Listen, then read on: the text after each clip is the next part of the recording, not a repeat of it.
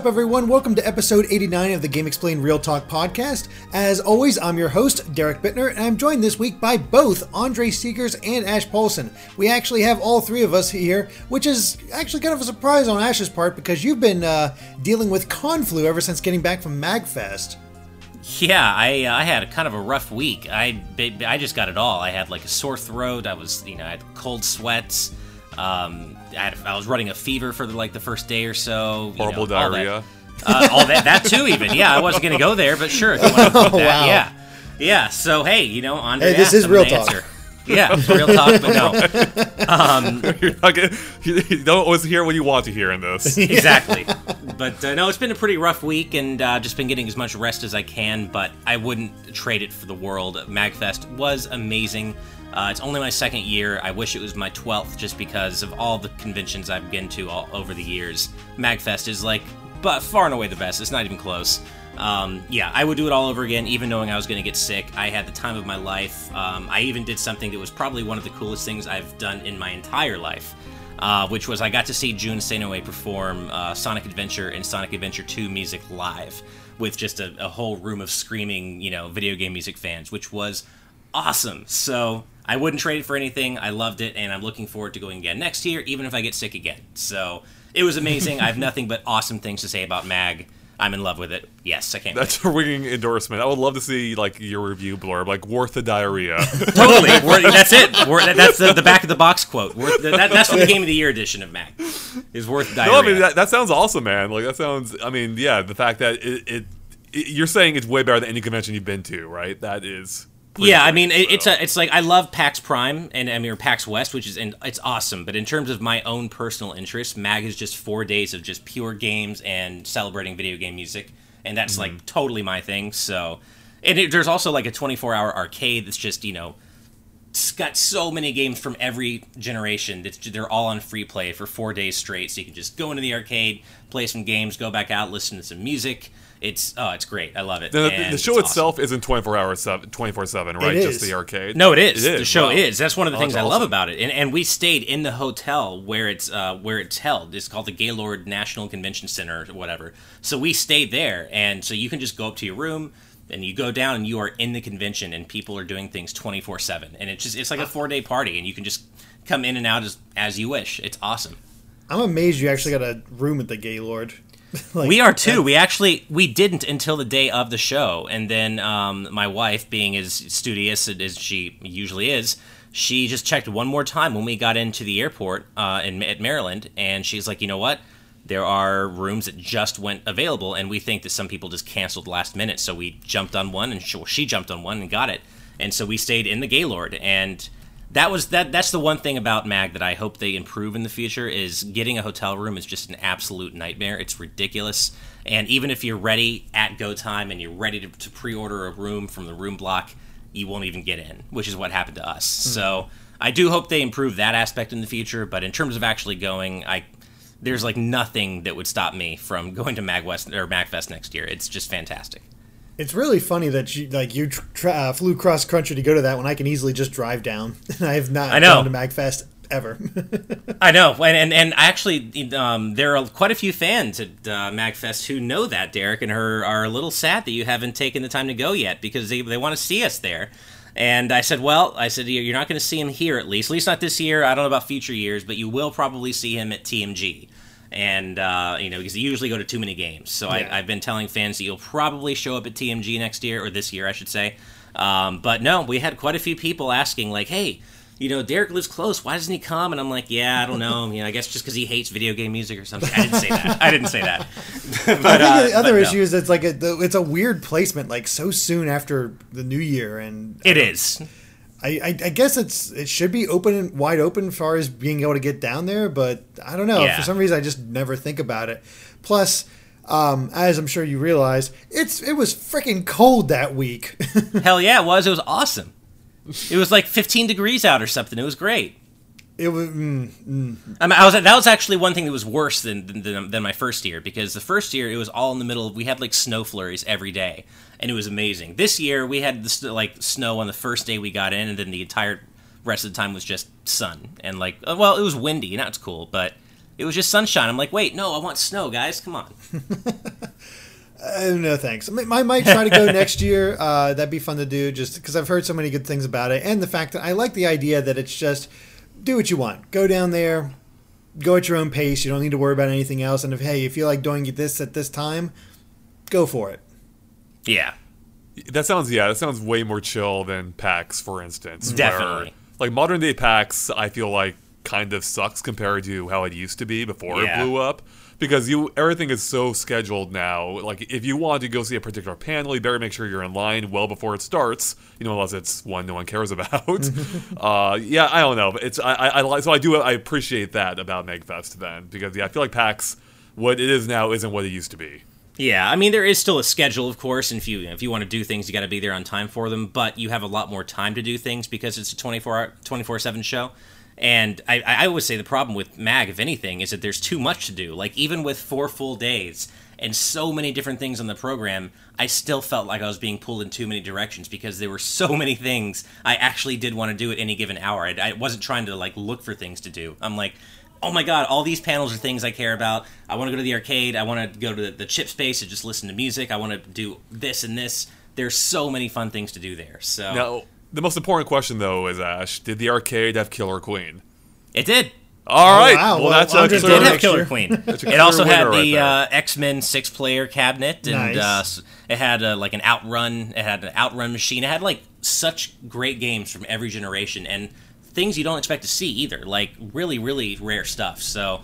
Yeah, if you guys can go, I think we'd have the greatest time. Like the, just all going together and having a great time. Okay, two more things. Did they have Pac-Man Battle Royale? That I don't think they did. I wish they did, but no, that was not in the arcade. Okay, could you drink in the arcade? Yes. All right, this is okay. I, I'll, Although I'll, I'll make it. You I'll, just I'll sold excuse Andre on Pac-Man. Magfest. I mean, basically, it's the same as any other show where you wouldn't want to drink in the hotel because it's more expensive. So you just take a lift, like a little bit, you know, stock up on whatever, and then you just pregame in the room and you go. But you can, but you can buy drinks there still. Oh, you, you can buy drinks there, but oh yeah, they'll be overpriced. The thing about going into the arcade is you still have to do it discreetly. Like you'll, you'd have to like get a little flask in there or something. But it's so easy. We did it multiple times. So Oh wait. Oh, so you, but you can actually buy it on site. That's not like a barcade or anything. No, yeah, there's not there's not a bar in the arcade. There's a bar in the hotel outside the arcade if you walk a little okay. bit. But yeah, it's not inside the arcade. These are machines that people donate, unfortunately. Right, so it's not sense. like yeah, they're not going to let people officially drink around them. But there, you'll see people walking around with drinks in there. Nice. Yeah. Uh, what have you been up to the past week, Andre? Uh, it's been mostly the direct. Yeah. um, covering the mini direct. So for the past few days at least. Uh, I did start playing though. Um, uh, PUBG last night. I decided to give it a shot from everything I'd heard. Uh, it, with it being in the running for all these Game of the Year awards, and I actually I forget what it was. I think I read um, I saw someone compare it to like the Hunger Games or you know any of those types of movies. I'm like, all right, that sounds pretty cool. You just get dropped on an island and try to survive. So I gave it a shot and um, played for a couple hours, and it's pretty cool. Like it's I had fun with it. Um, I don't know if I will keep playing it too much longer. I feel like I might have already like reached my enjoyment maximum limit with it, but it could just be because I suck. So maybe if I played more, I'll really get into it. Um, but yeah, it seemed cool. So um, yeah, that's about it. Yeah, I well, speaking of that direct, man, I woke up early so many days because we kept kept thinking like, okay, today's gonna be the day they announced the direct. Okay, today's gonna be the day they announced Yeah. the direct, and I'd wait around for hours. It's like Nintendo's not announcing this direct. What the heck? So my my I, like it sucked because I was uh, up late and then I had to wake up early and I just couldn't do it. you know, um, it just wouldn't end. Good old But- Nintendo. but uh, otherwise, um, I feel like it's. I actually did quite a bit this past week because uh, I went to the movies because I you know had some free time on Sunday night. I was like, let's get out of the house, and went to see Jumanji on your recommendation, Andre. And was it not fantastic? Yeah, it was actually really good. Um, it there was like they sold me on a lot of those jokes, and it, you know I won't call it high cinema, but I wouldn't call the original Jumanji high cinema either. I wouldn't, It's call, I wouldn't call Last, Last Jedi That- high cinema either. that shocks me though, because that movie looks like garbage. Like I, it, it looks so bad. Is it really good? Is, is it? it's good. It's very entertaining. that shocks me because I mean from the from the trailers it just looks so just bottom of the barrel ghastly. Like I'm I think so surprised. I think maybe I wonder if that was intentional. Like set expectations so low, you can't help but leave impressed. well, yeah, but it set them so low that I was like, I'm never going to see that movie. Like, what? It, that I feel like it goes too far the other way if you make your movie look that bad that you don't that you actually don't want to see it. The thing with this movie is that word of mouth has been extremely good. It, if you look Huh. at its box office run, it's been very odd. Like it didn't have a great opening, but it's been picking up week after week, where it's now ranking far ahead of the Last Jedi. Wow, I Huh. had no idea. That's It's like crazy. it was like number one, whereas uh, Last Jedi was Jedi was number three, I think, in the last week or two. Wow. So, Wow, so that fair, opposite okay. thing where it's just been hung around and done enough. But yeah, it, that's the thing. Is like a lot of like, I, I almost want to say Jack Black's the highlight of this movie in a way. Him, yeah, he was great. He he might be actually like him and The Rock are probably the Yeah. best elements. Oh yeah. See, The I- Rock, I love. I, I I would go see a movie for The Rock in a lot of cases, but Jack Black, I'm actually really not a fan of, so I don't know. Me neither, but he sells himself as a Okay. teenage girl really well. and swear to God, it actually got me to laugh at a, a, a dick joke twice, All right, fair enough. which Yep. Did not see that. Like that was like I thought I aged out of those, but nope, it actually got Nope, me. They they caught you off guard, I think, because it, it seemed like you know it seemed like a pretty family friendly affair, and it still is. But then they kind of hit you in the face with that dick, so to speak. With that dick. nice. and it's it's just yeah, it's just funny. Like it's it, I found it it kept surprising me like with its humor and um, yeah, it's just a fun time. It's just a fun time. Like not every movie needs to be serious or high cinema. No, not at and this- all. And this movie embraced what it was, and it's something that's just a really fun romp. Yeah, Nice. I'd say this, the beginning's a little slow, but again, that was the case with the original Jumanji. Like, really, if you look at it, it's a very faithful adaptation of Jumanji, just in terms of its worth and how it's structured and all that. But uh, uh, Well, just just inverse, yeah. Yeah. Instead of the it taking over the world, you go into the world of Jumanji. Um, but I think well, the beginning I agree is a little bit slow, but it had to be just because Oh, you yeah. had to set up the characters. Uh, but what I did like. Do you mind? Do you? What, if, are you going to see? I don't care or- at all. It's- okay, you don't care. Okay, it is a super small spoiler anyway, but something I want to mention before that uh, I, when I talked about it before, but I didn't mention it because people hadn't seen it yet. So if you don't want to hear this super minor spoiler, skip ahead like I don't know a minute or so. Um, the thing that totally caught me by surprise is the fact it's an actual sequel to the first one. Mm-hmm. I I had no idea about that. I figured it was just like a complete reimagining, but no, it's a full sequel with, uh, or maybe not a full sequel, but it's a proper sequel with picking up right where the last movie last movie left off, where the board game washed up on the beach, and they find this one on the beach, and they've also they also have a few other tie-ins as too, or tie-ins as well throughout the movie. So I appreciate that. I thought it was cool that they actually made it a proper sequel, even though it doesn't seem like it at all based on the trailers. yeah, I, I actually really Wow. enjoyed that in the beginning as well. And uh, then the idea of the um, like the, that other little callback that happens in the middle of the movie. Uh, that's that was really cool. yeah, that was neat. So yeah, Wow, I, I would not have expected that. That Yeah. it's an actual like it's a, it's an actual sequel to the first. Yeah, no. I mean, wow. that, so right off the bat, like it already impressed me. I'm like, Yeah. all right, I'll see where you're taking me with this. good for you. I'm there for that. All right, Yeah. that's pretty cool. Yeah. Um, the other thing I Well, did. hold on real quick. So Ash, you just need to get Movie Pass just so you can go. Oh, yeah, got Oh, I know. My, my wife and I have been talking about that. We just need to sit down and do it because there are so many movies. Oh, like even right now, like we could like take our pick of any movie we want to see. Like we haven't even seen The Shape of Water yet, and we really want to see it. That Yeah, I. I actually saw that uh, before I left. Um, before I came back from Seattle, Okay. Mm-hmm. Yeah, How I did enjoyed you, that as did, well. did that get your didn't hate it? it left me. I was probably the most confused about how I ever felt about a movie uh, Wow. after seeing it that I've All ever right. been. yeah, Um, it's one of those things where I enjoyed it, but I'm also like, okay, that was a thing. Yeah, I, that's All right. exactly it. In the moment, I enjoyed it. Looking back, my uh, yeah, looking back, I, I think I've solidified my thoughts more now. Where I don't think it's a movie I would actually recommend to people. Um, I enjoyed it in the moment, but looking back, I'm like, uh. so. Interesting. All right. I mean, it's Yeah. it's it's a Del Toro movie, and it, it Right. But I love is. Pan's Labyrinth. Like straight Yeah. up, I love Pan's Labyrinth. So do we. Yeah. Yeah. Okay. Yeah, but uh, honestly, this year, this weekend, I'm actually considering going to see uh, Paddington 2 because I watched the first one on Netflix a while back when it first hit there because I heard such good word of mouth and I watched. and I was like, oh my god, this movie's actually really cute and adorable and funny and like, yeah, I'm I'm, I'm really into it. And I'm hearing the same thing about the sequel, so I'm like, you know Hundred what? percent on Rotten Tomatoes. Yeah, that's crazy. Like, I'm I'm Yep. like, you That know what? actually surprised. I could yeah. use a nice heartwarming movie. Let's do it. Nice. Yeah, I, I, I saw the same thing. I'm like, oh man, maybe I need to go check that out. But I want to see the first one. It's on. Uh, it's still on Netflix. If you wanted to check perfect. it out, maybe yeah, maybe I'll do that tonight. Well, yeah. speaking of heartwarming, I'm going to need to play a heartwarming game soon because what I've been doing this past week, other than being sick and working and, and stuff, is, is I've been playing a lot of NieR Automata. And that is the exact opposite of heartwarming. Yoko Taro just everything in that game makes you feel like a dickhead. And every just doing anything oh god that game just makes you feel so bad about what you're doing in it so so much of the time. Like every side quest ends in the saddest possible way.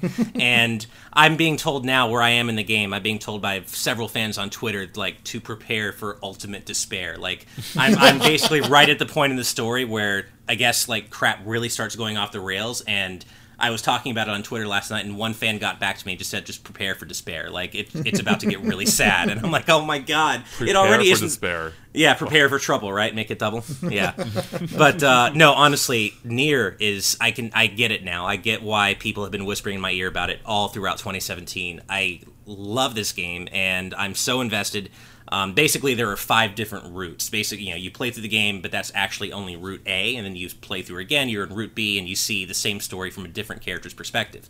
I'm at the end of route B, and I've been told that the beginning of route C is when things really start getting crazy. So, great game. I can see why people love it so much, and I'm fully invested, and I can't wait to see what happens.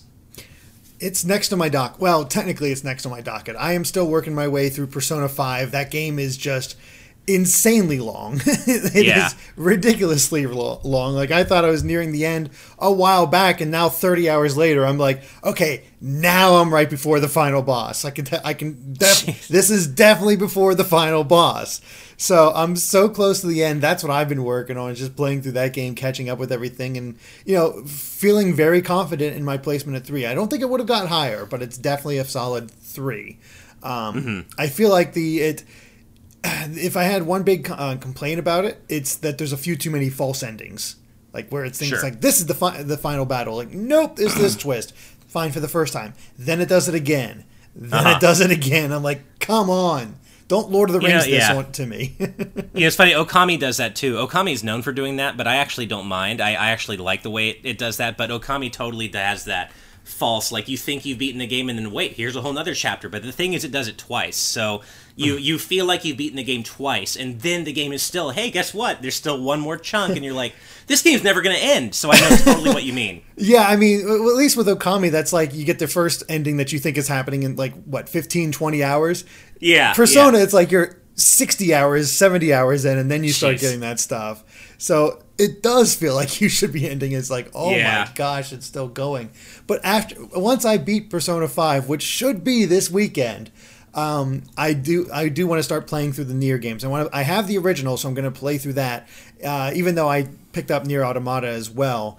Um, but I was like, I would just skip the Automata, but since I already own the original NieR, I'm like, I might as well play the first one and enjoy it in my own terms, and maybe then I can look up some, like if I don't understand something, I can look up like uh, analysis videos of it where people better explain the story. We'll see what happens. Yeah. But it's like, you know what? I own the game. I should play the game rather than just skip over it.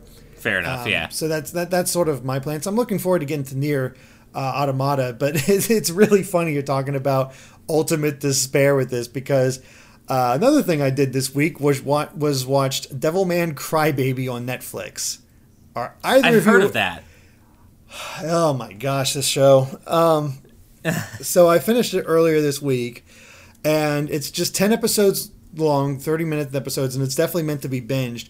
And it is one of the most weirdly animated yet still oddly beautiful shows I've seen in a long time. Like limbs are just sort of like the, you got to see the running animation. It was in some points like it is just the weirdest looking thing, um, but it's still like kind of a beautiful show in its own way. But then it's also one of the most debauched and depressing shows. Like there is constant nudity and just absurd amount of uh, absurd amount of violence in this. and by the end of the show, it is one of the most nihilistic things I've ever watched in my life. Like it is just every little bit of happiness that you think might come out of this destroyed, dead, gone. It is nice. Okay, ridiculous. And Um, honestly, I think I, I think it's meant to be like, oh my gosh, this is, I, I care so much about this. But by the end of the, I was watching the final watching the final episode, and I'm like, I don't care. I don't care about anything going on here. Right here, it's so ridiculous and just so dumb at this point that I'm just I'm done. And I like I, I'm sitting there after the it's all finished. I'm like, you know, I think I hate this show. He's like, I can't tell if you're endorsing it or not. It doesn't sound it's like one of those things where it's like I'd almost recommend watching it just to see how your own feelings line up with it because it, it has a somewhat interesting premise when you first start it. And then it starts getting as many people have said, the final three or four episodes, it just goes off the rails. Mm-hmm. Uh, so, it, if you have Netflix, I guess it's worth checking out because hey, it's you already have Netflix, so it's whatever. But honestly, I did not enjoy it. Like I look back when I was like, yeah, no. I mean, I'm kind of I'm kind of okay with having seen it, but I was like, not good. Yeah, yeah. How many episodes was it? just ten, An, an hour each. a half hour. Half hour. Okay. Yeah, That's- so it's a quick. A it's a it's a quick watch. It's you know Yeah. well five hours, Yeah. but TV show wise, it's it's a pretty quick watch. Um, but you know, it's it's it's a very weird. It's weird. yeah. Actually, my my wife and I are in the midst of our own ten episode thing we're watching, except we're not binging it because not all ten episodes are out, and that is the uh, season eleven of the X Files, and. Uh, we were not. Ex- we didn't know what to expect at first because you know we're both. She's she's a hardcore X Files fan, and I like it, and you know so we were pretty excited. That premiere was like it was just terrible. Like it was it was so terrible and so problematic in so many ways. It was like my, my wife and I were expecting to be talking about how much we loved the premiere late into the night, and instead we were talking about just how crappy it was and just it was trash. Honestly, the premiere was trash. But the second episode completely turned things around, and it was a fantastic uh, episode of television. Like the, it had us glued to the TV for all like 44 minutes. So it completely turned it around. But now we don't know what to expect because either the rest of the episodes could be as utterly horrible as the opening, or they could be as great as this. We don't really know what to expect, but uh, X Files not off to a great start originally, but now it's starting to hopefully, you know, right itself. We'll see. Man, when you call something trash, you know it's garbage. Oh, it was that's actual not an adjective garbage. you use very often. No, no, it was really it was so problematic in so many ways. I oh so, but we're not like ours is hardly the outlier opinion. Like if you go online, very few people actually like that opening, or that that premiere, I should say. right. yeah, it's it's it's funny. Like both Ash and I have these shows that are like, yeah, I think we didn't like this, and that's Yeah. rare from like we're usually seen as the more positive ones. I know, right? Yeah. Oh goodness. Um, well, have you played anything else beyond uh, the uh, PUBG, or is it that, that, that it uh, for you, Andre? Uh, I've I've still been uh, before that. I was still working my way just through Zelda, still finding those last two shrines.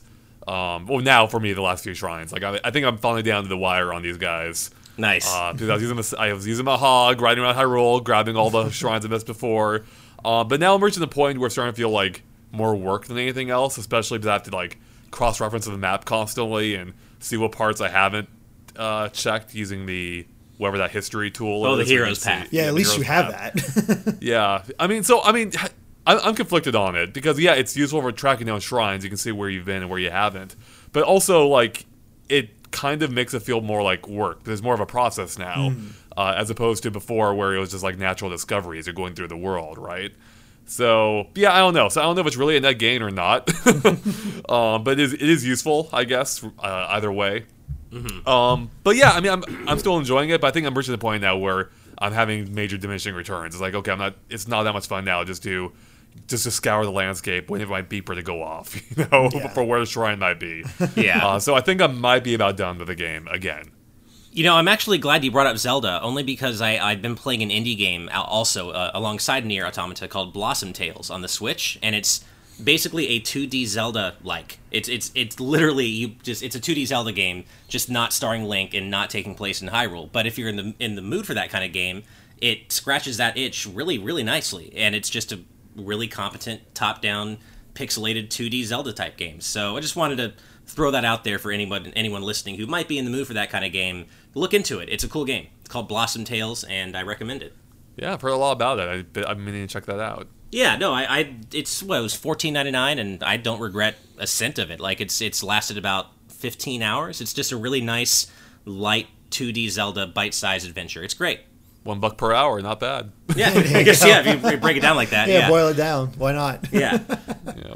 Cool. Um, well, I think that covers everything we've been up to for the past week, which actually turned out to be a lot. Uh, beyond you know preparing for the direct and covering all of that, so that was fun, wasn't it, Andre? Oh, as always. I felt so bad for you guys because I'm like this, you know. They, they just didn't announce it beforehand like they normally do, and instead just decided, hey, we're just going to stealth drop it. It's six in the morning, and it's like, or nine in the morning for you, Derek, and it's just like, okay, you can see the appeal in that, but that makes our job so much harder. Well, what's funny is we kind of make it harder on ourselves because we knew it was coming. Yeah. We just didn't know it wasn't going to be. We just didn't know it wasn't going to be announced. Right. So that kind of it actually kind of screwed us up in a way because we had a, we were prepared for the announcement to come, which never did. Uh, but at the least, we still knew it was happening, so we knew to be ready at 6 a.m. that day. oh yeah. Right. Otherwise, we both would have slept through it. oh yeah, I think uh, I know a lot of people. I know a lot of people slept through it. A lot of people didn't believe it was happening. So I hated myself for getting up because I was, I was still sick that you know I'm like I'm feeling mostly better now, but I was still kind of coming out of it on Thursday, and I'm like I hate myself for getting up for this. Like, God damn it, Nintendo! Why am I even out of bed for this? This is a I was so annoyed, but it was worth it. It was it ended up being worth it. yeah. Yeah, it was, it was it was a good one, but it was it was definitely a weird feeling having to go through that uh, that direct and cut up cut it up rather than have it drop piecemeal. Right. Yeah. Yeah. Definitely different. But you know what? I think actually, I kind of like the mini directs. Like, I actually wish they'd have more. I wish they had. I wish they would have more mini directs. Uh, maybe you know take what would be normally in a direct, split up, split up into more mini directs throughout the year.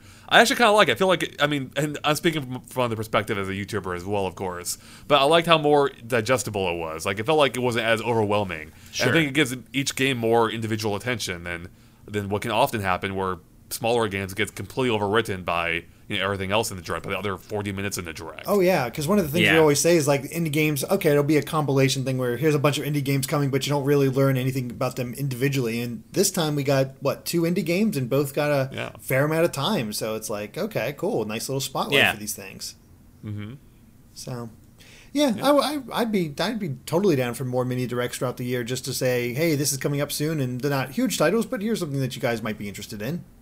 Yeah, right. It would also kind of like manage expectations a little bit too. I feel like if everyone knew there always been directs, you know, not to expect E3, you know, levels of, re- of reveals here. Yeah, although when an Well, I guess, actual yeah. is announced, then the hype levels go out out of control. Mm-hmm.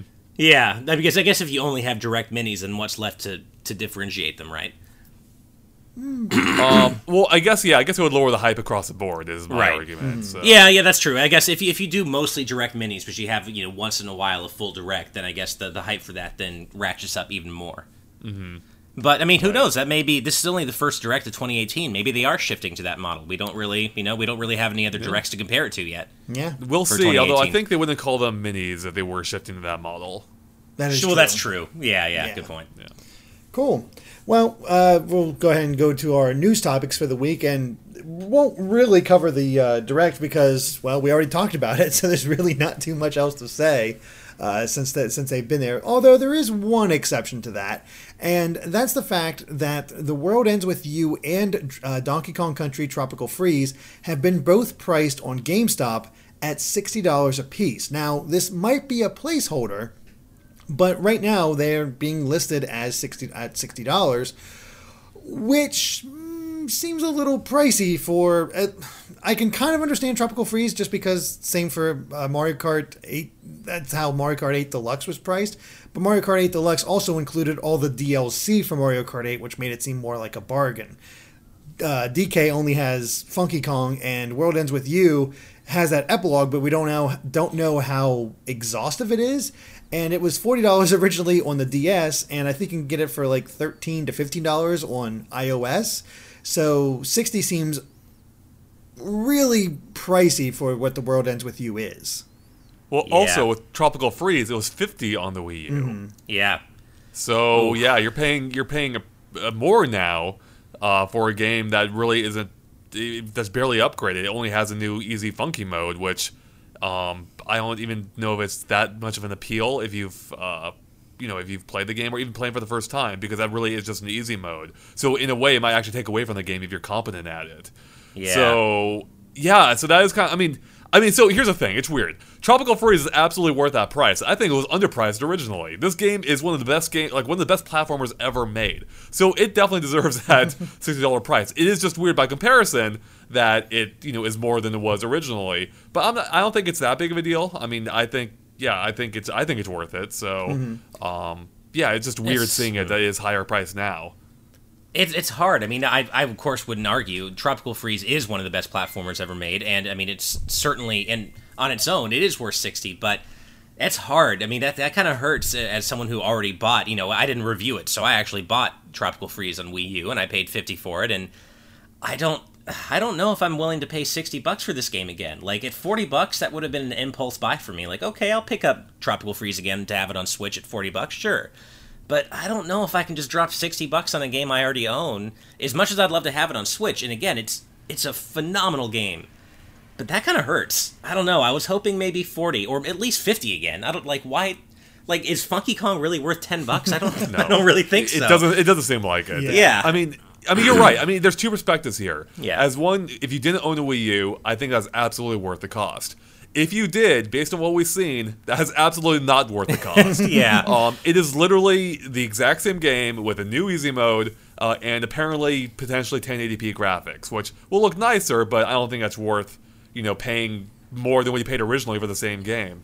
So Right. yeah, I agree. Like if it's your first time, I think that's fine. If it's not, I see no real reason to buy it unless you really have to have that game on the Switch versus Wii U, which to I be mean, fair it does is a pretty it does give compelling you point. uh, put you one step closer to being able to put the, put away the Wii U forever.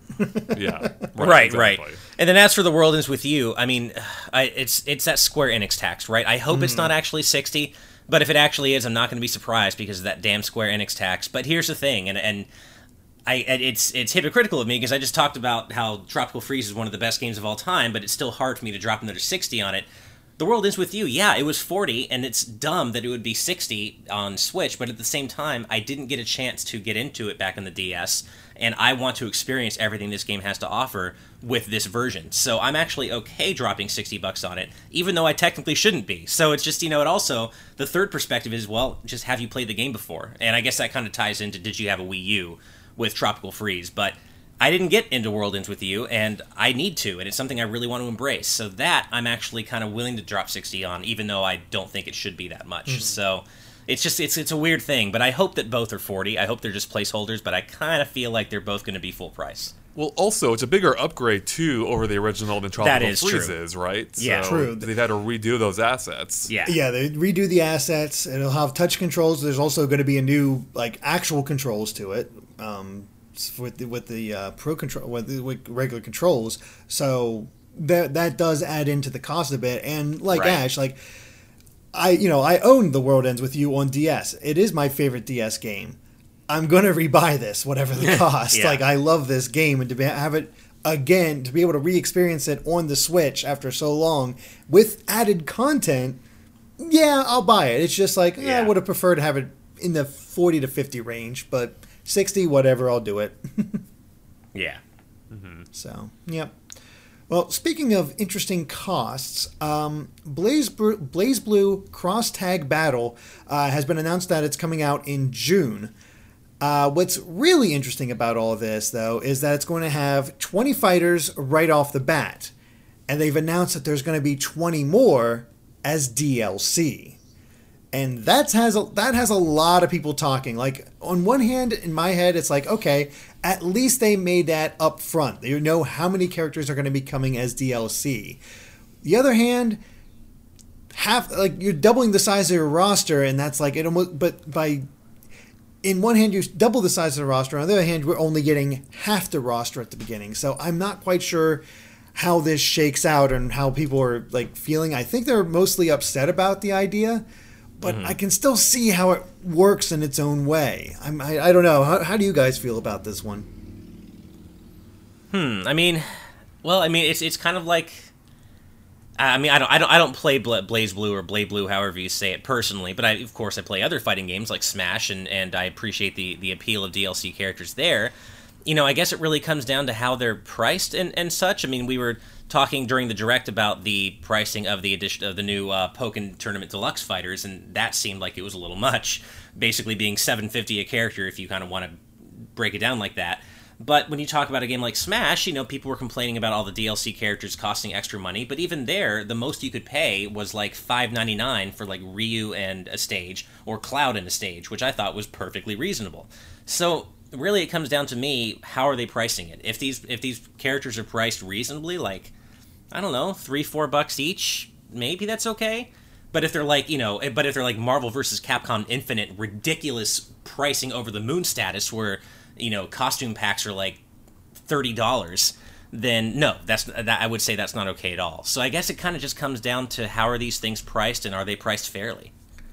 I just did some looking to see if we could find a price for how much this DLC might cost, and there's no listing as of yet. Uh, all we know for sure is that it's going to come with a DLC character all in one pack right off the beginning. So there's your season pass, and then they're going to be le- released in six sets uh, with three characters each, and one like, and then a couple characters all by themselves. So mm-hmm.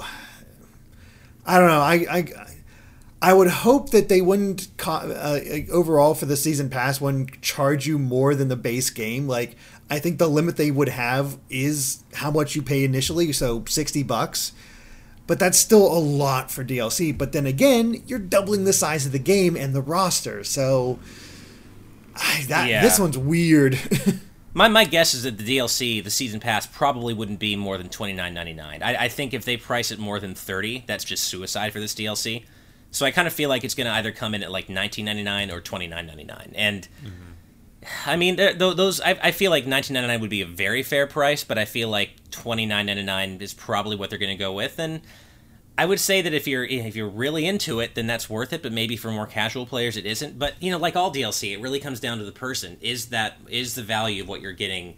Is it worth it to you? And for some people who play BlazBlue all the time, hell yeah, it's worth it without a second thought. But does that make it right? yeah, I don't know. You know. Mm-hmm. Yeah. I, I know you don't play this fighting game or fight fighters in general, Andre, but let's say they, they went with this model for Smash Brothers. How would you feel about it then, since that's something you're a little bit more familiar with? That's exactly what I was already like picturing in my mind. Like what they did this with Smash Brothers. But I was comparing it because in Smash Brothers, the base game already has what sixty characters. Mm-hmm. Um, and yet here you're only getting you only have the 20 then you're getting 20 more deals it still comes up short of what smash has well actually andre you only get like 48 characters before dlc it, it, it, I think I think what is is there's 49. Oh, was it 48? DLC, yeah, I can't remember exactly, like, but either way, like it was still more. Yeah. You still get more in the base game of Smash than yeah. you do here. Yeah. Um, across all the fighters. So but I don't know that's a fair comparison. I don't play the game. Maybe those characters have way more to them. I have no clue. I mean, ultimately, it comes down to like if, if the base game is strong enough to support that price, you know, great. You know, and if you want more on top of that, sure. Like I guess that's that's it. So for Smash, I mean, if they announced, I guess something similar where like the game had 30 characters as a base and then you can download 30 more if you want, I think i would be okay with that. Like I I, I, I, mean, I guess it would depend. I mean, it depends on it would. I mean, it would depend on, as I just said, if the base game is strong enough. If the game is like literally just Smash Four again, yeah, that's gonna be annoying because you yeah. already had that value before. Mm-hmm. But if they improve it enough, or add enough, or make it different enough, where that base game is strong enough with the smaller with a smaller roster, uh, you know, out of the gate, I'm I'm totally okay with that. So yeah, I don't really see a problem. Again, it depends on on the base game, but if it's good, then fine. Um, you don't have to buy the DLC. So, but if you're compelled to, you know that's more content for you. So yeah, so I don't I don't think I have a big problem with that. Yeah, I think that's a good way to put it. As I think Ash really did cover it the best. Like it really comes down to the person and what whatever you want out of this. And you know, it might suck that a certain character that you really wanted is not in the main game and you have to get it via via DLC. Other times, you know what? It's kind of worth it because I really want to play that character. Like I, I was there was never a chance that I wasn't going to pick up the Cloud DLC for Smash Brothers. You know. Mm-hmm. Exactly. So mm, there it goes. It's it's it's a weird thing, but uh, well, speaking of weird, uh, we have. Uh, the Mario movie is back in the news because you know the whole thing from what was the Wall Street Journal, Andre. That is technically just a rumor. However, uh, we're finally getting some rumblings from Nintendo themselves about a Mario movie announcement that may come soon. And if things can be worked out and things can be done well enough, it's possible it may even release by 2020, which seems insane because that's two years from now. Yeah, no, I mean that that actually that's a little bit concerning. Like I'm hoping he's Yeah. doing one of those things where he's talking as if these deals haven't already been made Mm-hmm. and you know or aren't already well in the process. Because if they haven't and the movie is actually possible in 2020, I'm not looking forward to what that movie might be. Yeah. um, that that is concerning. Like they should not. This should not be something that they just throw out there. This is something they need to put a lot of you know attention and you know just focus on. Um, especially because this will set the tone for anything else that might follow, other movies and properties from them. So yeah, take your time with this. Make sure it's good. Uh, hopefully, those Illumination rumors we heard were accurate, more in the general time, you know, uh, timeline sense, because I would feel more reassured in that case. But that's been evidently in the works for a while. Um, yeah, but uh, hey, if, the, if you if you want to make this something something good, don't worry about hitting that 2020 release date. You know, delay it 2021, 2022, whatever. Um, as long as I'm still alive by the time it happens, I'll be okay with it. So, but regardless, like I think it's exciting. I think it's cool that Mario's finally going to get a movie, a real movie, um, and I'm looking forward to it. So yeah, it's cool this is happening, and hopefully they'll continue this with other, with other properties. Yeah, I mean, I, the the only way I could see that not being a concern is if like, excuse me, is if it comes out literally like late December 2020, because then that that is almost three years, which still doesn't feel like quite enough to me to make the movie I feel like we're kind of all hoping for and and perhaps expecting. But I could see, okay, maybe if you stretch it and it's almost three years, okay, maybe you can sneak that in. But no, the idea of, of them saying, oh, it could be out by 2020 and they haven't even started on it yet, most likely, that is concerning. I don't think you can turn around a quality animated Mario movie that we all want to see in two years or, or less. That just, yeah, no, I that that worries me. Take the time I mean, you I need. guess.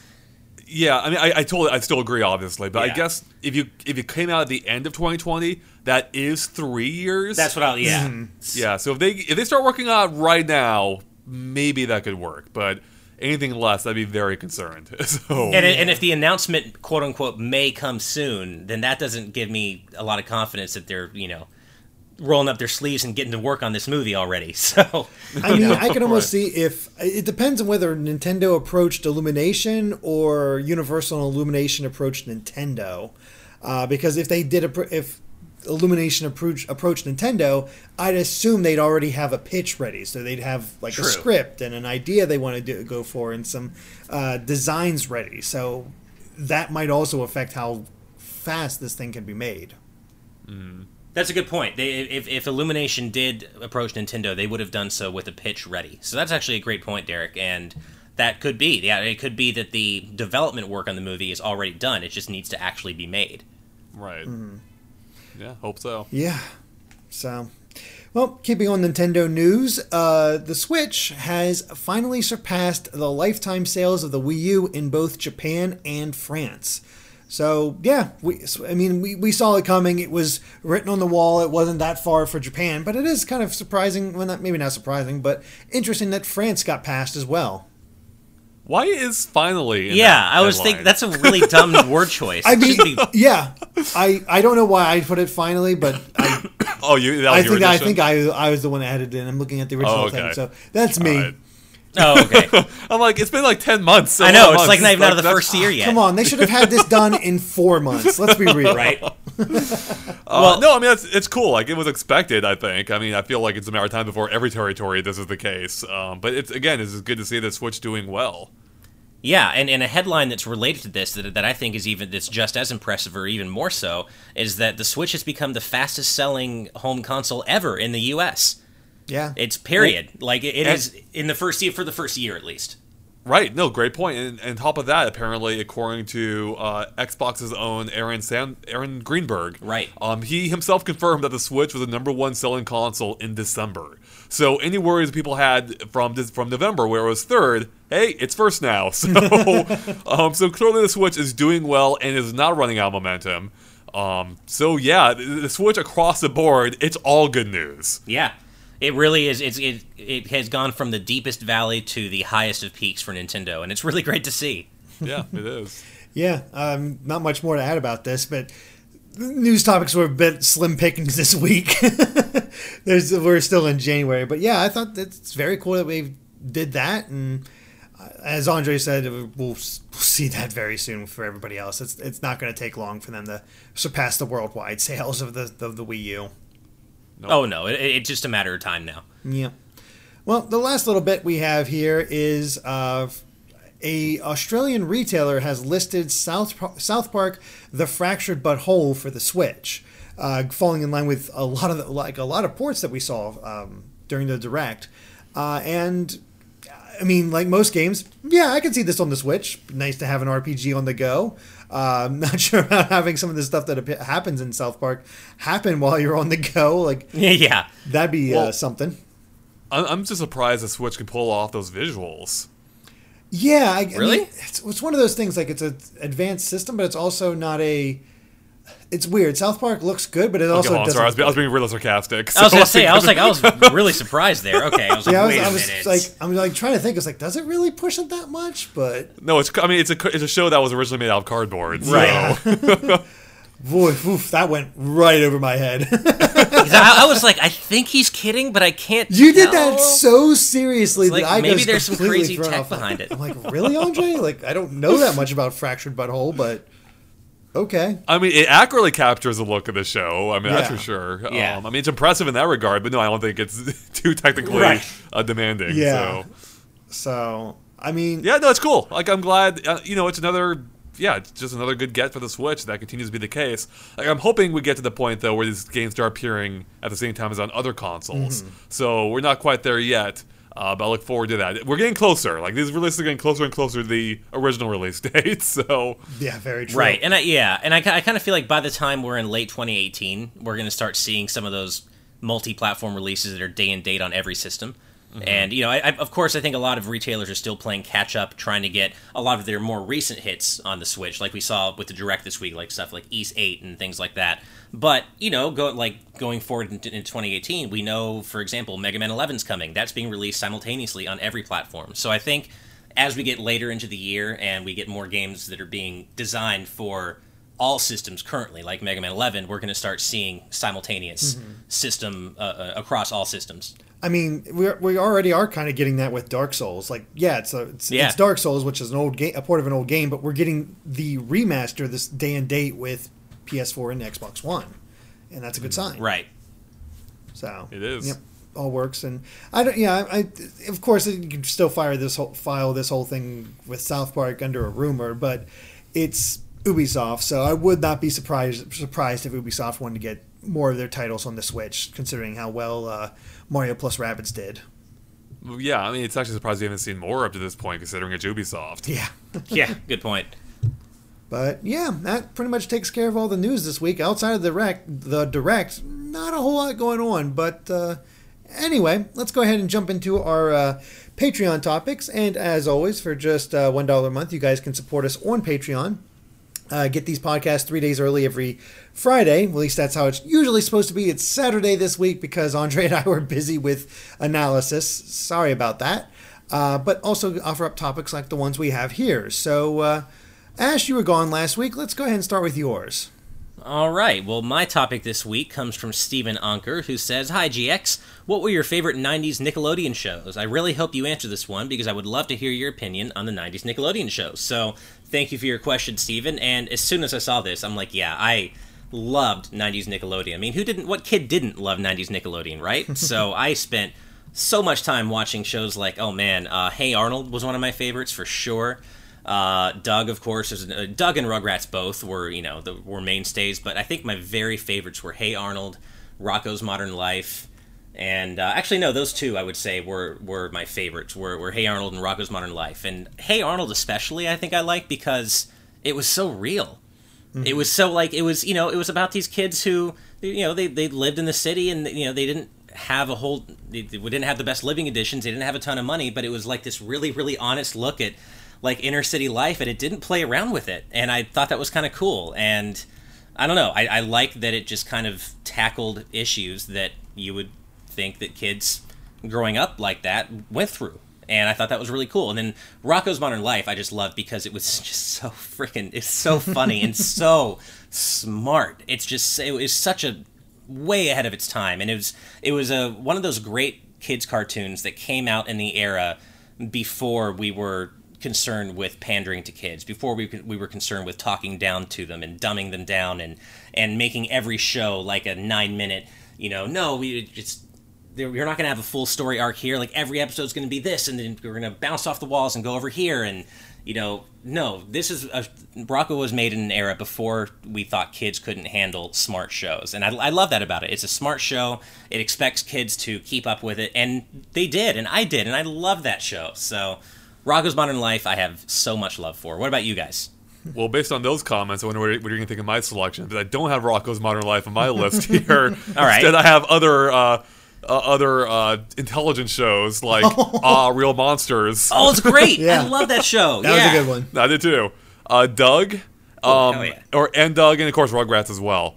Uh, but my actual the, my favorite shows on um, on Nickelodeon were were either the real the real action ones or live action ones, I should say, or their shows. So Hey Dude is one I was obsessed Yes. with for, for a while. uh, Salute Your Shorts was wasn't bad, uh, but my favorite shows were the game shows Oh, yeah. like Double Dare, Wild and Crazy Kids. Legends of the uh, Forbidden Hidden Temple, Temple. Hidden Temple. or Hidden Temple, whatever. Uh-huh. you think I know this, but Guts and Nick Arcade. Yes. Those are some of my. Fa- I was Oh, obsessed hell with those shows as a kid. Like I always wanted to be on one of those shows. Um, I think I was able. I went to a live like tour version of Double Dare once, and that was amazing.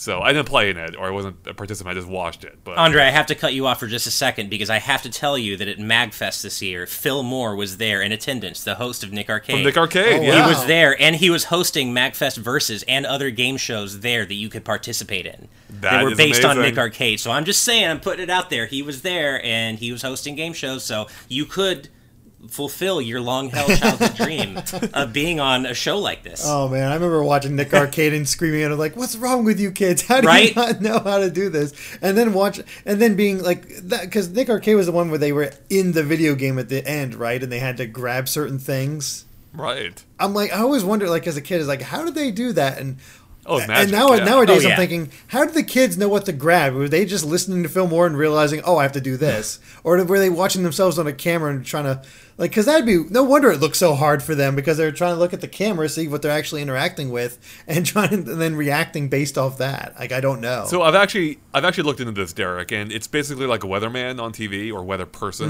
Mm-hmm. uh, where they are against a green screen and they're looking at like a small TV. So yeah, that'd be really Uh-huh. hard because they're looking at themselves from the side Mm-hmm. uh, and on probably what wasn't a huge TV, I'm guessing. So yeah, that must have been very difficult. But that the end effect for the viewer was amazing. Oh, it yeah. was really cool.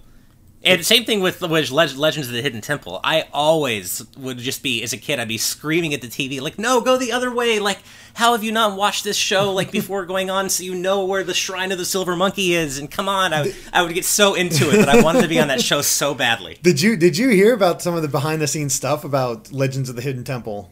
Oh yeah, it's horrible. Oh yeah, it was apparently a nightmare for any of the kids that were actually participating because it would be go on forever. They'd be exhausted through it, and they'd be just so mentally drained by the time they were in that final bit that that's why they had so much a uh, trouble assembling the damn monkey, even though there's only three pieces and Oh, only so many ways you can assemble it. And I think somebody I, I read one story about one kid um, getting so scared by the temple guardians that they just like shut down Oh, jeez. it's like apparently it was a really rough show as far as like what it did to the contestants. And you're doing it back in the day for what? What would you get? Like a boombox or something like that?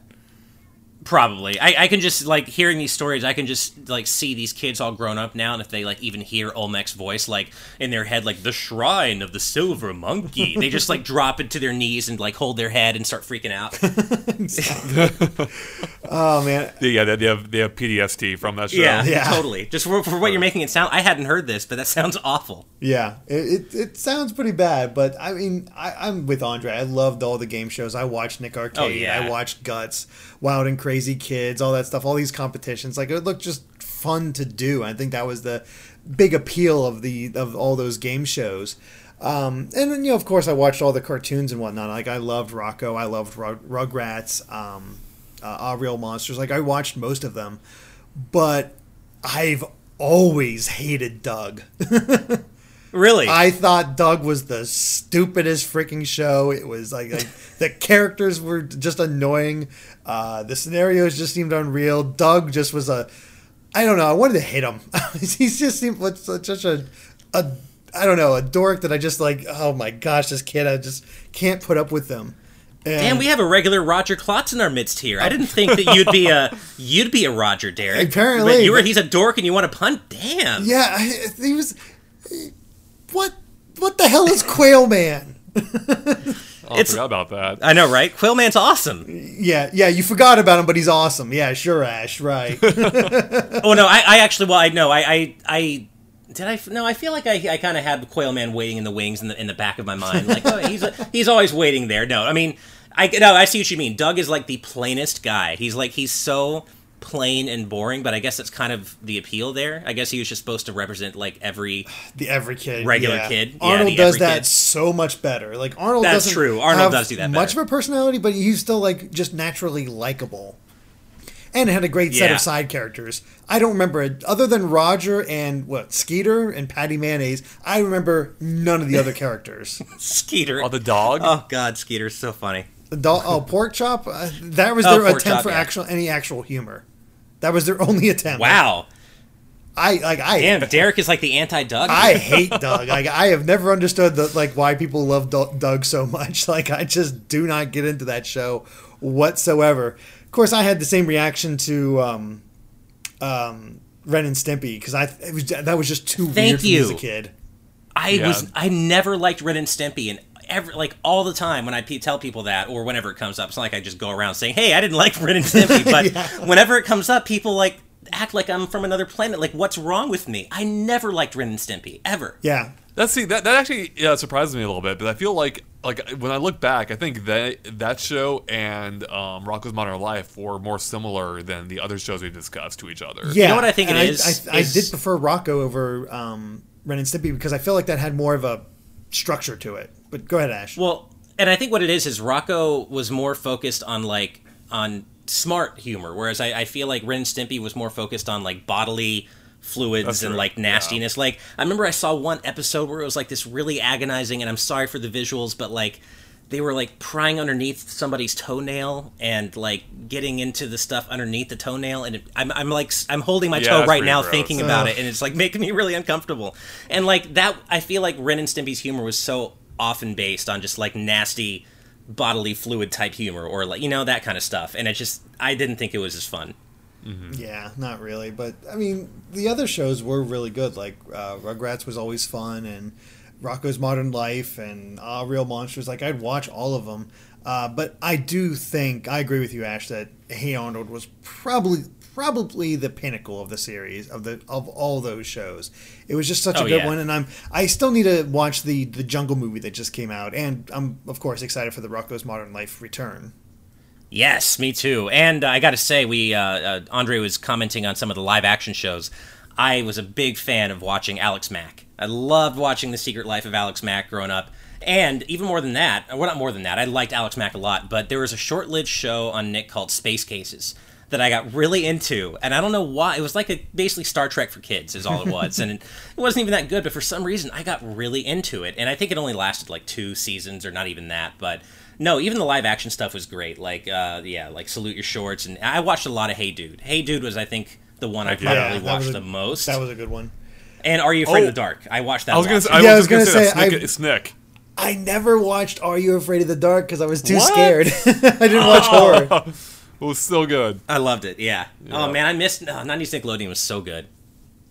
90s Nickelodeon and 90s Warner Brothers. They like that when if you were a kid growing up in the Oh, 90s, yeah. you were well served with Car- car- like Cartoon Network. I was Tiny like- Toons, Animaniacs. Oh hmm. god, yeah. And then when you get to the late '90s, that's when Cartoon Network really took over, and you got all those great shows. Oh yeah, like Powerpuff Girls and yeah, Dexter's like yeah. Lab, Growing Johnny up as a kid, that then was like so great because I, I feel like compared to now, there are great cartoons now, but it's just not the same. Well, Animaniacs is coming back though, isn't it? Too. That To that Hulu. it is, which is an awesome. Yeah, I love that. They haven't announced the casting for that, have they? They haven't, and and you can imagine a lot of people have asked me if I know, and I don't, so I can't. I can't Yeah, exactly. say. I wasn't even going to ask because I if they Yeah. if they haven't announced it, that's definitely an NDA. Yeah, here, here's what I know. What I know is I think they would be crazy not to get them all back, but I don't know if they are. They haven't said anything. I don't know what's going on, but they'd be crazy. I mean, to. Steven Stil- Spielberg is back, so I'd assume he'd want to keep to it. The other You'd thing is, I don't have Hulu, so I'm like, damn it, they're going to force me to get Hulu Hulu just to watch this. oh yeah, I, You get yeah, free trial, 30 day free that trial. is true. that's true. That is Hulu. No, No. didn't. No, Not at all. or you can say that. You mean that's true, Lou? You could Trulu. that. Trulu. yeah, Yeah. there you go. Nice. Oh goodness. Well, Andre, do you want to do your topic or should I do mine? Uh, I'll go ahead and do mine. Okay. So, uh, once I find my window where I have my topic, clearly totally prepared. All right, this one comes to us from Adam O'Sullivan, who says, "Hey GX, apart from your current jobs, what have been the best jobs you've had? Thanks for the podcast. I'm a big fan." Um, so I actually haven't had two. I, I haven't had like had like a ton of other jobs. I've had uh three real jobs, I would say, plus a paper route. So I don't if really count the paper route. um, actually, no, I had no, I had four route, uh, four of the jobs. So I had the paper route. I worked at a library.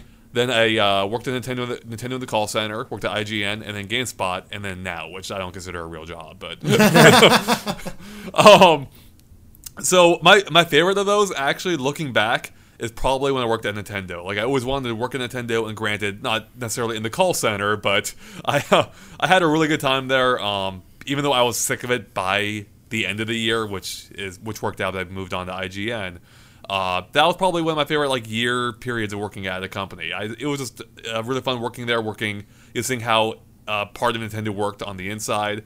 Um, you know, being able to you know be, work inside the company itself, and I enjoyed interacting with fans and dealing with people even when they were upset about their Game Boy SP breaking when they dropped it, but would lie that they didn't drop it. but uh, yeah, it, it was just fun, like you know, interacting with uh, yeah other Nintendo fans, which I guess makes sense because that's largely what I do now as well.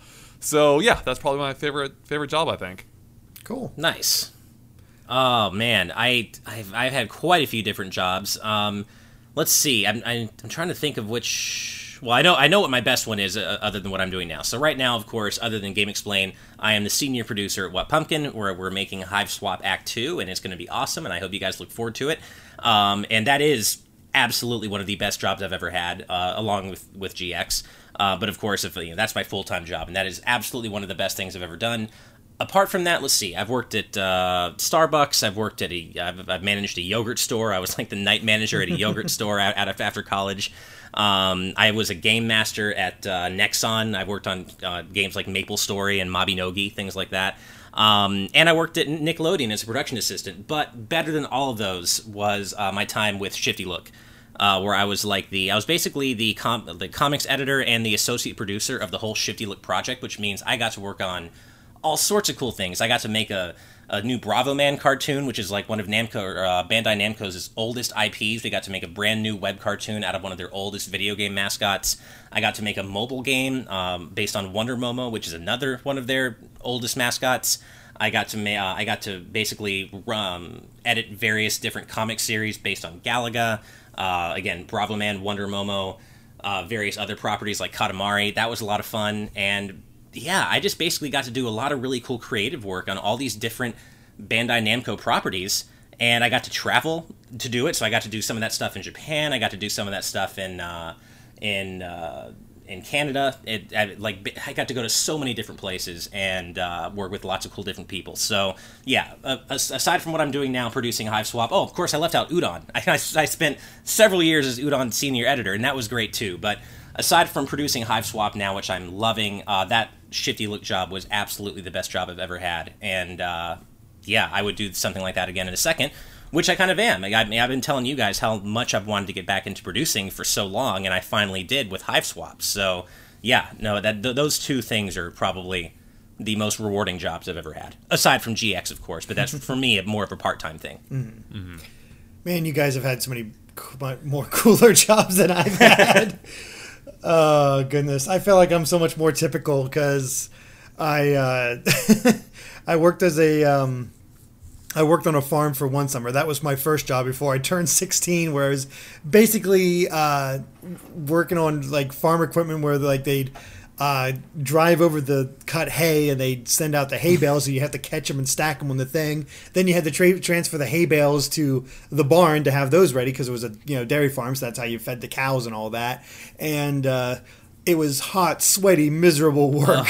Uh, it was it was aggravated my sinuses too, so I'd be just a snotty mess by the end of a shift. Oh, I would hate Wow. that. Oh, it, it was awful, and the um, the water the water spigot that they had there, um, you know, to get a drink after you were done and you're hot and like you just need something to drink. Mm, faint odor and taste of manure, but you didn't care because you were so dang thirsty. So, Ugh. yeah, not a great first job, and I didn't. And that was your favorite job. Oh yeah, that was my favorite. That's the best I've ever had, even better than this. no, that's that. That was my first job, and uh, I think I got paid maybe two hundred bucks for the summer. Like it was pitiful how much money I made off of that job. And my dad Wow. looked. I was like, looked, I looked at the money I got at the end of that summer. And I looked at my dad. and He's like, well. At least any job you ha- at least any job you have after this point will never be as bad as this, and you can always be like it, it gets so much easier. It makes everything else look easy. I'm like, thanks, Dad. That's a good point, though. Yeah, I suppose. Uh, next job I next job I got was working at a grocery store, and I actually stuck to that for a very long time. Like I just did cashier, I ran front end, gas station, just whatever they needed me to do. I just did it all, and it was good, consistent work while I was at college. And at college, I had a work study job at the library, but uh, that was pretty much it until I got my um, job at uh, a sort of an in between for a the government and shipping companies, where we uh, the government said, "Hey, we need to get this uh, equipment to uh, this base and uh, by this time." I'm like, "All right, uh, this." Shipping company will do it for this much so there you go and off off you go you can do this. And i went in with no experience whatsoever but you have certain connections and you can get in so a friend hooked me up and i got the job. And other than GameXplain i would call that my favorite job. Because two big reasons. One it was pretty easy but i went i worked uh, second shift so i basically from 3 o'clock until mm, 10 or 11 um, and by that by eight o'clock at night it died almost completely. So i was able to do whatever i wanted. So i'd watch youtube or work on GameXplain stuff in my free time. Uh, Yeah. and the other thing is that was my best paying job which allowed me to actually move out of the house. So the job itself was okay but the fact that it got me what i it led to the things i wanted to do was the part that makes me actually think that's my best job still not a great one, but not as exciting as Nintendo or produced or its uh, shifty look. Right. Hey, you know, Did we you all do. a, uh, yeah. Oh, no, go ahead, Ash. I was say, hey, we all got to start somewhere, and now you're, you know, Game Explained superstar, so it worked out. I. I was gonna say, yeah, you're making you're making Game Explained sound like a savior for you. Oh, it is. It is. I like. I don't know how many people know this, but um, I got laid off from that job. Like they they changed the uh, contract with that company, and they had to get rid of people because of that. And I was one of the people laid off. So I was on. Um, I was on. Uh, um, oh, pay not. Uh, what's it called when you're like, ma- Unemployment? Unemployment. Thank you. yeah, unemployment. Yeah. I blanked on it, but yeah, I was on unemployment, and um, I did a very stupid thing. Rather than search for a job, which I did kind of did, I put in the necessary amount of um, uh, applications and whatnot. But I spent that year that I was on unemployment working on GameXplain, fighting to have it get as big as possible so that Andre could actually afford to hire me, and it worked. Nice. I don't recommend it, but it worked. Didn't you have a? Uh, didn't you work at a game store too? though, Oh thought? right, I did work at a, a small game store at the same time, like a just a small a small thing. That was awful. the guy, that, the guy there, the guy there was constantly promised like, oh, if you did, if you do this and work hard and whatnot, you can make more money and be like, I'm looking for a partner and all that. He said that to every single employee, and he was one of the Wow. worst bosses I've ever had. Like I was looking at. I, I was looking at my like when I left finally left that place, and I was looking at the, how much like the checks he was giving me and paid me and all that. He was not taking the taxes out uh, for any of Really? it. Dang. Oh yeah. Yeah. there was he was not taking taxes out of my paycheck, and I'm looking at this like, oh thank God I made less than to, the, the necessary to report it. so I didn't have to. work- so I didn't have to mess with taxes. So thankfully, I was there short enough that I didn't have to report the odd amount of the gross that he was actually giving me rather than the net. It was like, uh, do not. I did have a short stint. I did have a short stint working at GameStop as well that I completely forgot about, probably because it was that horrible. And I totally, I, I can corroborate that it was terrible. It wasn't quite that bad. I, I know I like I got paid correctly, but yeah, working in GameStop sucked. And it was it was for a holiday temp job too, so that was Oh, even yeah, worse because it was the holidays. awful. So yeah, no, I, I totally hear that. Wow. Yeah, when you when we saw this subject, and I was like, I was like, oh yeah, I got one. Oh yeah, I got one. I was like, oh, mine suck. oh goodness. Well, for my topic, we have uh, Samir uh, Siddiqui. Thank you for the pronunciation guide. Appreciate that. Was useful. Yeah. Yep. Um, he says, Hey GX, I'm a big fan of the channel. I've always wondered what your guys' top three or five favorite consoles are. Thanks for the awesome content. So we decided to go with top three. And uh, what do you guys think? We'll just start at number three and work our way up? Yeah, we could do that. Yeah. All right. I feel you know what? Now that we're doing this, have we not have we not done this before? No. I swear to I kind of thought we had. Had we? Yeah, I kind of think we have now too. Had we Yeah. done this one before? It'd be really funny is if our orders are different now than they were before. Well, it's funny. Like I even I actually I forgot I did list uh, Roger uh, Rogersbase did a Twitter thing where he listed his he listed his five top his uh, top five favorite consoles like two months ago. So I, I recall that I had that, and even on that tweet I say the order for like my two, three, four, and five might as well change daily. Like it's just it's so hard. It's, it's, you can't really like yeah. I don't know. Like the, the, the positions for mine swap daily almost. I would say. I'm sure mine need to. Yeah, Yeah. same here. Like, I mean, I the thing is, I, I I don't know if we did this or not. I'm still gonna stick to it because it's already here. But uh, the other thing is, is like you know we've done like our most played games, our top games, and stuff like that. But I don't think we ever talked about consoles. Hmm. yeah, that's Yeah, I don't know. Well, either way, I mean, it'll be interesting. Yeah, exactly. nine So if we have done it before, you can compare and yeah. see if we stuck to what we said the last time. So Exactly. So number three for me is uh, the GameCube. Um, I love that console. Has a lot of great titles for it. But I think I look back on it so fondly is because that's what got me back into Nintendo. I was stuck with their handhelds and whatnot over the years, but as for consoles, after the NES, I didn't pick up another console until the GameCube. So having that nice way to just get back into it and all the great games they had on that system, it's like, yeah, I do really like Nintendo, even on consoles. So, yeah, that's that's my number three. Yeah, GameCube. Oh, go ahead. no, go ahead. Oh, I was gonna say GameCube's my number three as well. Um, it's it's one of my favorite Nintendo consoles. It's really my favorite Nintendo console, except for spoiler, the one that's in the, my first position.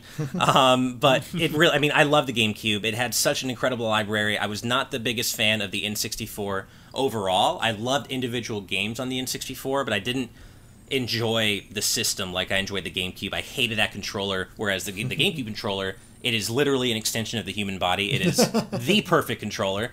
And I know Andre will always back me up on that because we always go hard on the GameCube controller together.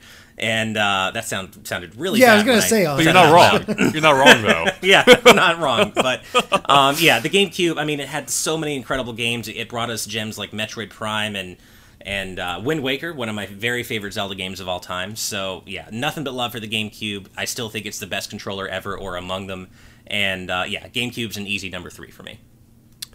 Uh, so I have two versions of this list. I have I had the version of the, console I enjoyed most at the time. Then I also had the version of which consoles I enjoy most now. Um, so, anyways, for the for the ones I enjoyed at the time, uh, on, now I'm confusing myself. Which one's which? Okay, yeah. For for the ones I enjoyed the most of the time, GameCube's number three. So I agree with you guys in that sense. Um, yeah, it has an amazing library, uh, or had it had a really great library. One that I appreciate even more now, I think, in hindsight than I did at the time. Um, yeah, it just had a lot of, lot of really great games. The controller is freaking amazing. It still stands as my favorite controller of, of all time. Ash basically said everything, including some sexual innuendo in there, which uh, it's just a super good controller, and I can't wait to use it on Smash Switch because, of course, they have to support it. Um, Yeah. But my other number three, the one, uh, if you look at it as uh, looking back, or no, rather, uh, how it holds up now, like uh, in terms of favorite systems, like when I go back to them, it would be Super Nintendo. Uh, I think the lineup is amazing. uh, for that console, but it's one that has also aged a little bit more for me than the GameCube has overall. So that's why it's my number three. Okay. Cool. Cool. Well, my number two is the DS, and that's simply because that lineup is amazing. The DS has one of the best, some of the best games lineups of all time, in my opinion. It just so many great, unique titles, so many uh, interesting uh, variations on it, and really creative ideas that that got utilized because of the touchscreen, like. Um, Elite Beat Agents, like that was such a weird concept, but it works for the DS, and uh, you can interesting puzzle games like Professor Layton or Ace Attorney, and then uh, RPGs out the wazoo. Like the DS was just such a great system. Once the DS Lite came out, I didn't bother Yeah. until then. But once Uh, I did, I I, didn't just hear- got so many. I didn't hear Henry Hatsworth in your list of puzzle I've games. not played that one, so might have to look for so that at too many games. Yeah, not many- I, that game I don't think did too well, but the game Yeah. was amazing. yeah. So All right. Um, well, my number two, and I'm, I'm going to cheat a little here, which I think is fine because Andre has two whole separate lists. So I think I'm gonna I'm okay cheating and fudging it a little bit here. So I'm gonna say my number two is the PlayStation 1.5, and and what I mean by that is if you ask me on Monday, Tuesday, or Wednesday, I might say it's PlayStation One. Ask me on Thursday, Friday, Saturday, Sunday, I'd probably say PlayStation Two. They're both such major fixtures in my gaming life. My, my history with PlayStation goes back almost as far as my history with Nintendo. I am also a huge PlayStation fan. I've made no secret of that. And I have so. I mean, God, the, the the time I spent playing PS1 and PS2 throughout my formative years was such. I mean, I can think of so many games, like of mm-hmm. course all the Final Fantasies, like FF7, 8, and 9, and Metal Gear Solid, and you know that's just that's just the PS1 days. And you go to the PS2 days, you get got games like Shadow Hearts and Metal Gear Solid 2 and Final Fantasy 10 and just so you know all the different Mega Man games for both. And I don't know, Jumping Flash. Jumping- on PS1. of course, Jumping Flash and Parappa the Rapper, and I just I love PlayStation One and Two so much that you might as well you know you ask me on, on different days, I'll tell you both. So, So number two that- collectively is that. That is a cheat because you effectively just made a top four. yeah, we but you're you're uh, essentially making a top six list, kind of. So uh, two different top three lists, Ash. yeah, well, you know, oh well. So there you go. well. So, effectively though, effectively though, GameCube is your number four. Then it didn't even make the cut. Uh, no, because again, it's we're talking about it, it could be either be PS One or But PS2. no, but it can't. It can't be. You can't have it as you can't have as your number one. Then your number two. But see, here's- PS1 or here's the other PS4, thing, though. GameCube, and then the other one that could have been the one ahead of GameCube. No, I see what you're saying, but like going ba- like based on my tweet, like GameCube would also be number two on another day of the week if you ask me. Like the it's like for me, my two, three, and four and five, like all kind of just go like switch around daily. Like it's just I don't Oh, now, have you, like now a, you're bringing the Switch into it. I, I know, how right? It is. Uh, yeah, totally. but I just I don't I don't know. I can't But- really have a strict order for my second through my fifth favorite consoles because they're both I don't know. Here you go. Uh, I, I guess I'm. Yeah, it's tough. Yeah, here you go, Ash. PlayStation 2 because it has backwards compatibility, so you can play all of them. You know what? Fair enough. There you go. You you just there you go. You made it so easy for me. PS2 because I can play PS1 on there as well. Derek saved it. Nice. Yeah, there it is. So number All right, two, well- PS2. There you go. All right. Well, uh, onto my two lists, which totally aren't cheats. um, uh, for at the time, my at the time list, the Super Nintendo's number two. Like that system was amazing when it came out. Amazing games. Seeing these games, like I feel like that is that's kind of where like all the knowledge of the NES area started to like solidify. Like it started to all come together. Like the NES was a great system as well, but a lot of lessons were learned during that area era, and now we're seeing those lessons come to fruition on the Super Nintendo, complete with much better graphics. So it's an amazing platform, some of the best platformers ever made, RPGs as well, like any number of games. Like they're fantastic on the system. It's where Mario Kart got its start, which still holds up to me to this day. Uh, yeah, so that is my number two for at the time. As for systems that hold up these days, that's actually GameCube. I think that's probably like the generation you can go back to.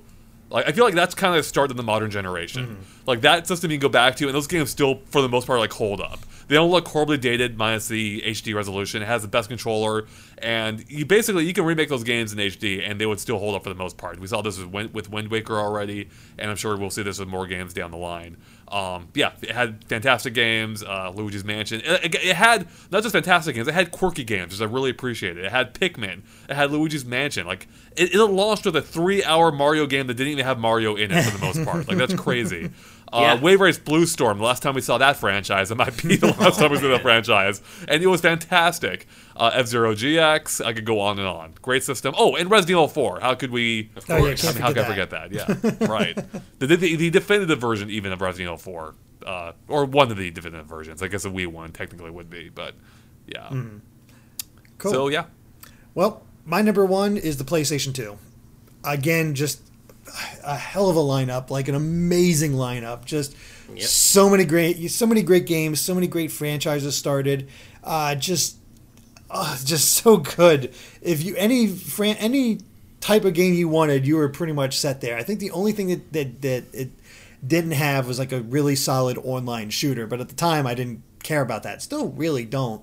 Um, so it was all it good did have there. a really solid Metal Gear Solid. Yeah, it's true. Has MGS3, so that's also a, a big. That- which is amazing. Yeah, Yeah, that- that game's that is fantastic. the Oh, God, best yes, game in the Metal Gear series, in my opinion. Um, The other great thing uh, to me it was just a smart move on Sony. It was a built-in, it had a built-in DVD player.